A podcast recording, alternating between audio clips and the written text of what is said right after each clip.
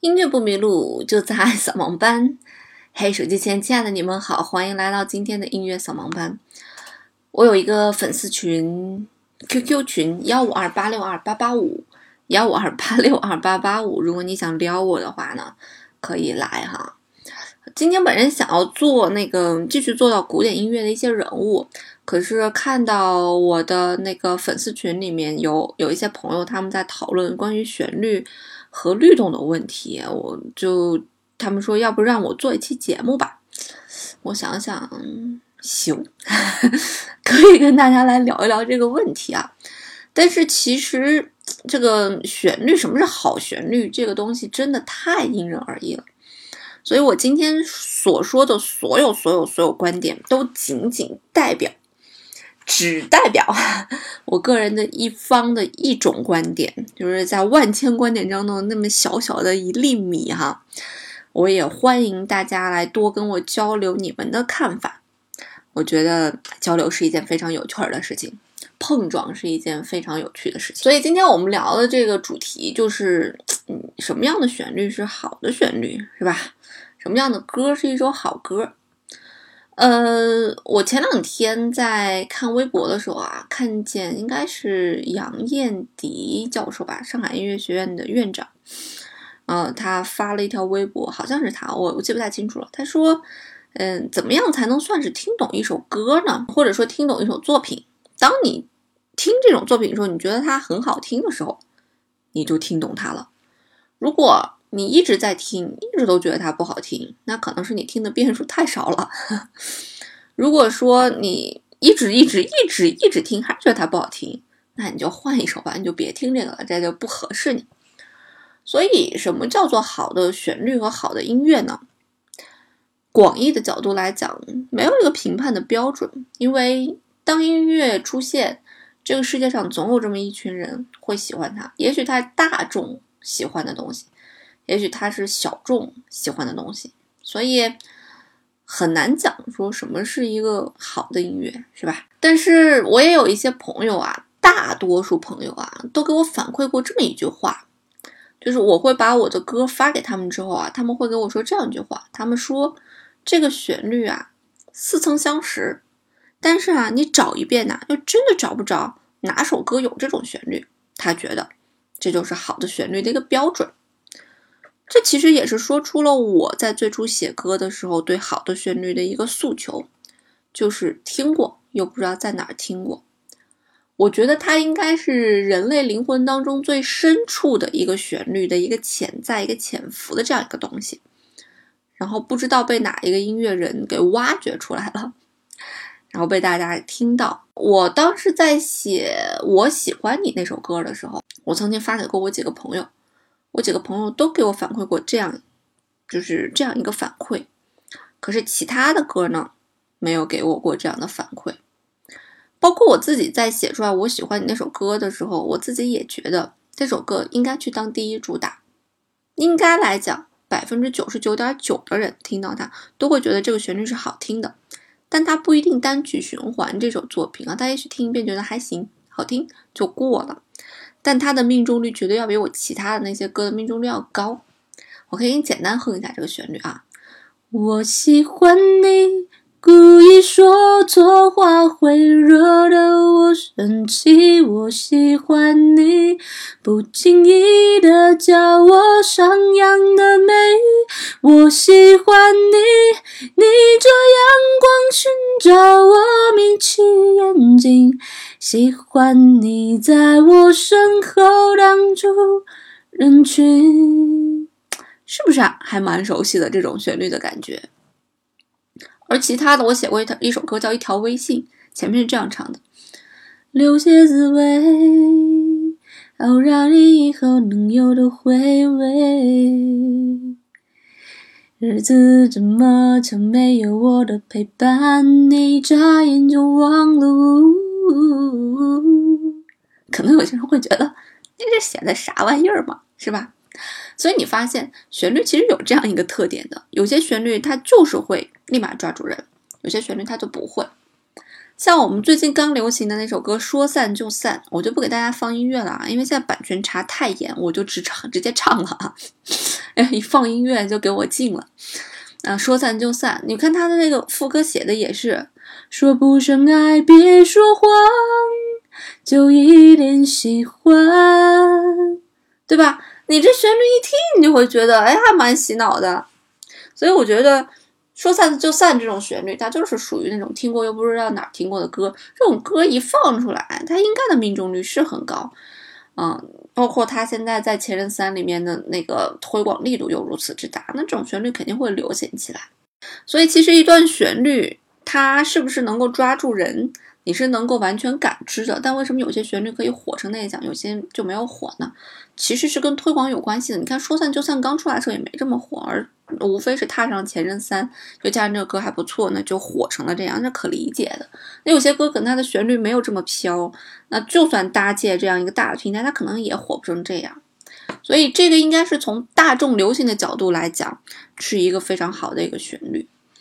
其实你也会发现的，现在写很多人写的这些旋律，包括我们现在听的这些歌的旋律，它写的越来越绕。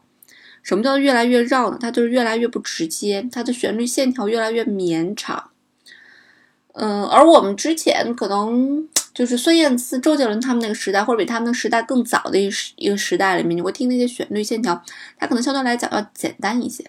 也有很多人觉得现在的华语流行乐坛写的歌都很水，而以前的华语流行乐坛的歌写的就会很牛。就为什么会有这样一个现象存在呢？从我的个人角度来讲啊，嗯，从概率论的角度来讲，旋律的组合形式是有穷尽的。你想，人的音域其实是很窄的。普通人的音域一般来讲就是十二度，一般来讲我们的副歌都会集中在一个八度里面，哆瑞咪发嗦拉西哆。一个八度里面虽然有十二个音，但是在我们的音阶当中，也就是符合我们听觉规律的音，就那七八个。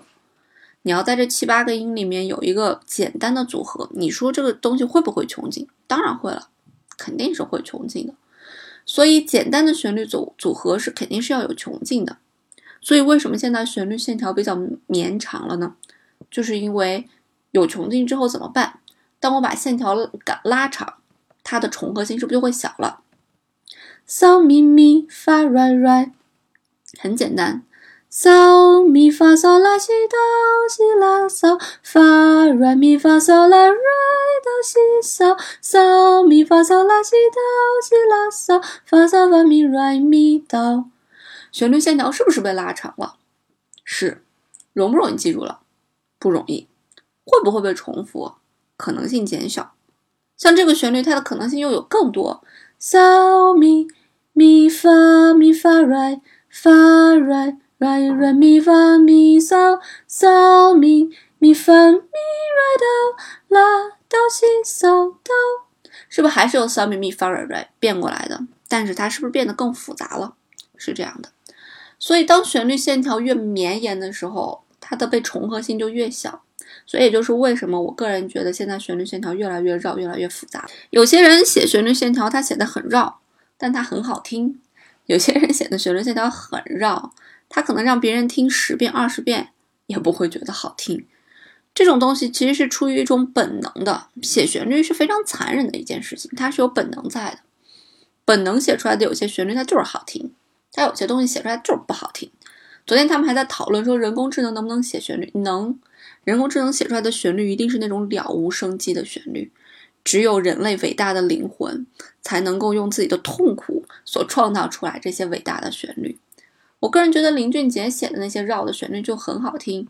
你听他写的旋律，他在不停的在发展，他写的旋律就很绕。他写的。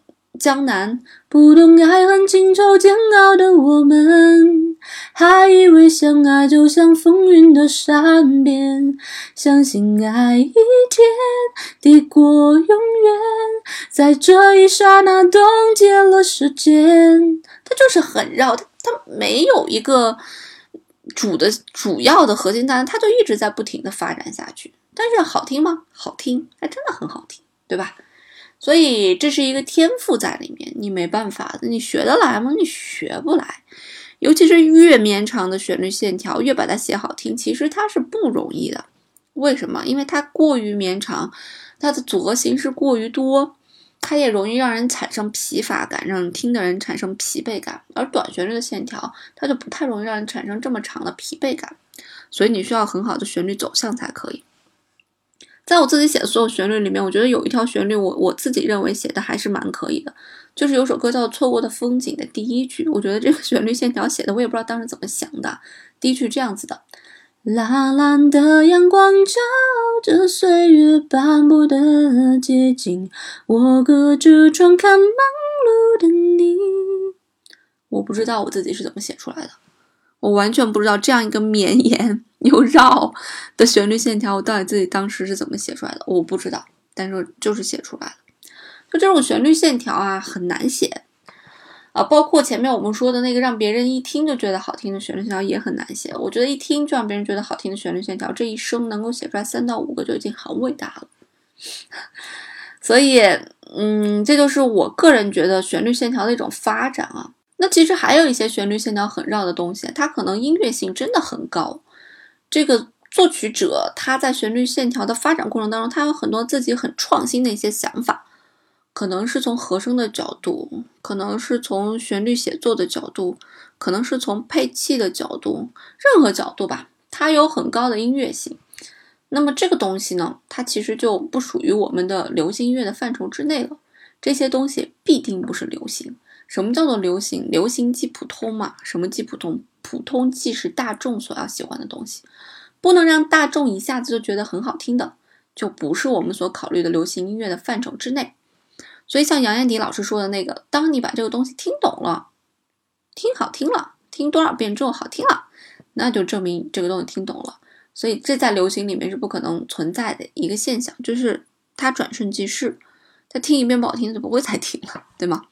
所以其实这也是在创作流行音乐。什么叫流行音乐的一个必要的一个条件，就是它的旋律线条一定要足够好听。好写吗？不好写。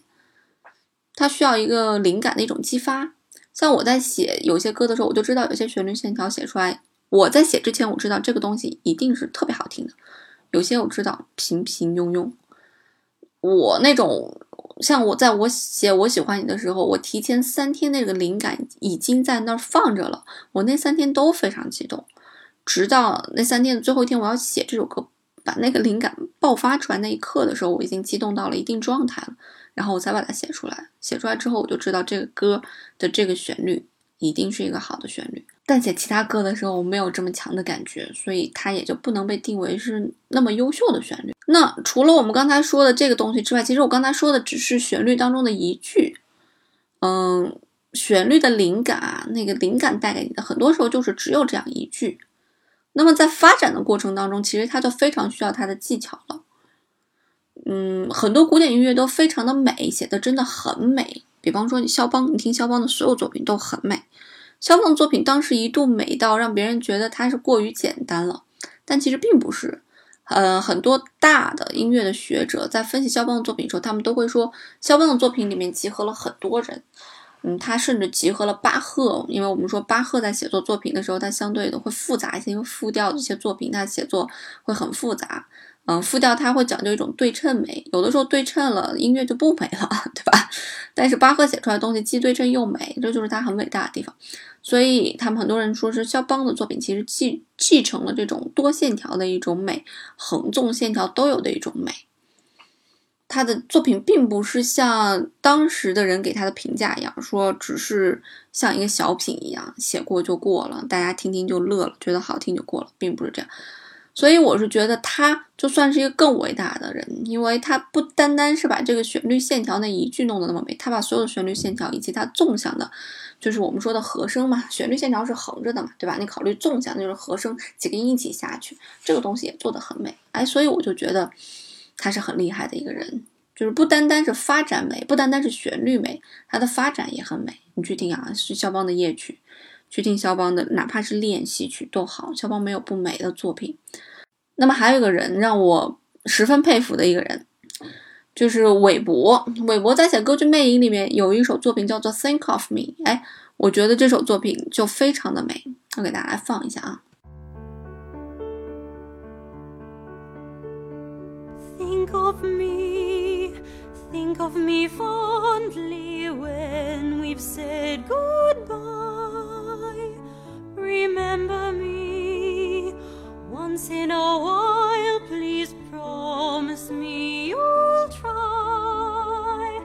Then you'll find that once again you long to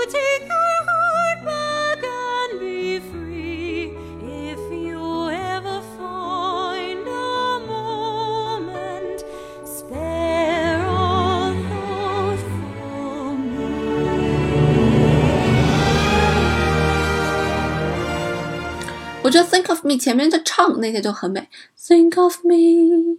Think of me fondly when we said goodbye。哎呀，我就觉得很美，就唱出来真的是让人一种心旷神怡的感觉，是吗？就这种旋律线条好写吗？不好写，写不出来。简简单单的，我没学过任何音乐，我能不能写出旋律线条？能写出来就是大师，真的。因为前面其实我说过什么样的旋律线条是美的，对于流行乐来讲，大家听过又不知道哪听过的这种旋律线条是美的。但是对于你要再要进阶一点的旋律线条，什么是美的？我个人觉得它的旋律很好听，但是它给你带来了很多意外感。我觉得这样就叫做才华横溢。呃，这样才华横溢的人有有一个啊，在古典音乐界啊，有一个人叫做舒伯特。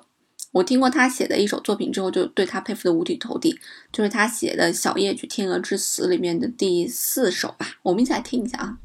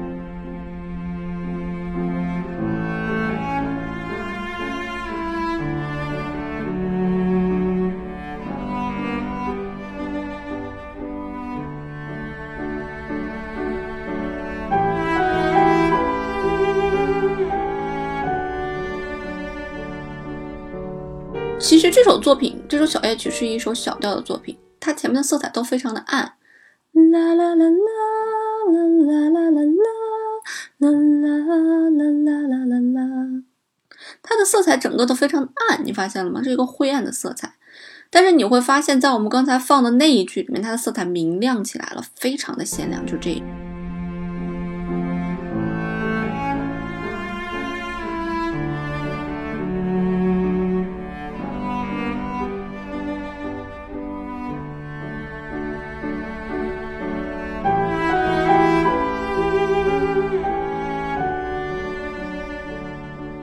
它转成大调了，很难的一种转调的方式，离调的方式。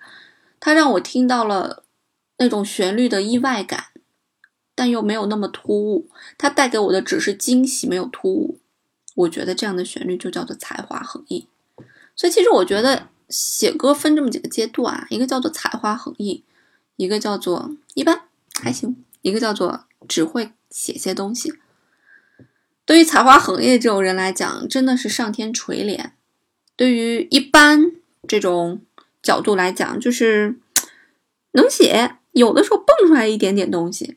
对于只会写歌来讲，我觉得每个人都可以，因为音乐和音符是存在于你心里的。当你哼唱出来那个东西，也许你觉得它是很像别的歌，但其实它是你内心旋律的一种组合的一种形式。可能你会觉得不好听或者怎么样，但是我觉得无所谓。可能是你听的太少了，你多听几遍就会觉得这个东西相当之好听了。今天只跟大家聊了一聊旋律，我没有聊节奏。其实，在流行音乐里面，节奏也一定是非常重要的一个东西。只有好的节奏加好的旋律才能算是一个完美。在我的印象里面，Bruno Mars、火星哥、Ed Sheeran、黄老板刚结婚，他们写的很多歌都具有这样的一个特点。我觉得 Ed Sheeran 的《Shape of You》那首歌去年火遍大街小巷，那首歌写的太牛了。还有首歌叫做《Sing》，那首歌应该是流行音乐的经典经典之作，大家可以去听一听啊。我在这里就不给你们放，也不详细的去分析这个东西了。嗯，这个东西我会在我自己的写歌课上去分享。哎呀，这不是一个硬广啊！哎，好了好了，那如果你要想这个学写歌的话，报写歌课，你可以来找我。我最近在开一个课，每个月只招十个人，因为我想写一本书，我想探究一下普通人写歌的一个可能性。当然，这个课是收费的啊。嗯，你要是有兴趣的话，可以来找我，不高，价钱不高，很低。我可以告诉你，价钱不高，比较低。我们要想通过这个赚钱，我只想通过这样一种方式。嗯，让大家觉得就他在报课嘛，就你在报课，你有种学习感。然后另外一点就是，嗯，我们互相都是一个彼此的一个促进。因为确实，因为做音乐扫盲班，我认识了很多很多很多朋友，也是谢谢大家给我的一些鼓励，让我对自己非常有信心。嗯，我之前还经常说说我就是一个非常不自信的人，我在。我的歌没有被郑钧老师听之前，我一直都不觉得我有才华，我一直都觉得我是那个只只是会写歌的人。然后后来我的歌被郑钧老师听到，他肯定了我才华之后，我的歌又被易家扬老师团队听到，就是遇见嘛，嗯，单身情歌嘛，修炼爱情嘛。然后当时他们团队的有一个台湾的一个乐队的一个队长，然后他听完我的，我给他教过 demo 之后，他跟我深谈了一次。然后他当时给我这样说：“他说，世界上会有这么几种人，一种叫做路人，一种叫做素人，一种叫做明星。他说，路人就是那种纯纯没有才华的，素人就是那种有才华还没有变成明星的，而明星就是真的出了名的那些人。然后他给我说：他说听完你的 demo 之后，我觉得你是素人，加油吧。就是简单这几句话对我的触动很深。”然后后来也是认识了我们公司泰和音乐的，现在等于说是我的制作人，就是总监，他也肯定了我的几首歌之后，我才慢慢的有一些信心，然后我也才敢做这样一件事情，告诉大家，从我的角度来看，什么是好，什么是不好的。因为其实我算是得到了一些主流的唱片公司的一些人的肯定，所以我才敢。如果是几年之前，我根本不敢说这些话，我根本不知道我自己是一个什么样的水平。所以，旋律这件事情是上天赐给人类的礼物吧？这是我简单的对好旋律的一个分享。那我也希望你可以有一些想法，能给我回馈。那音乐不迷路就在扫盲班啦。今天的节目就这样喽，拜拜。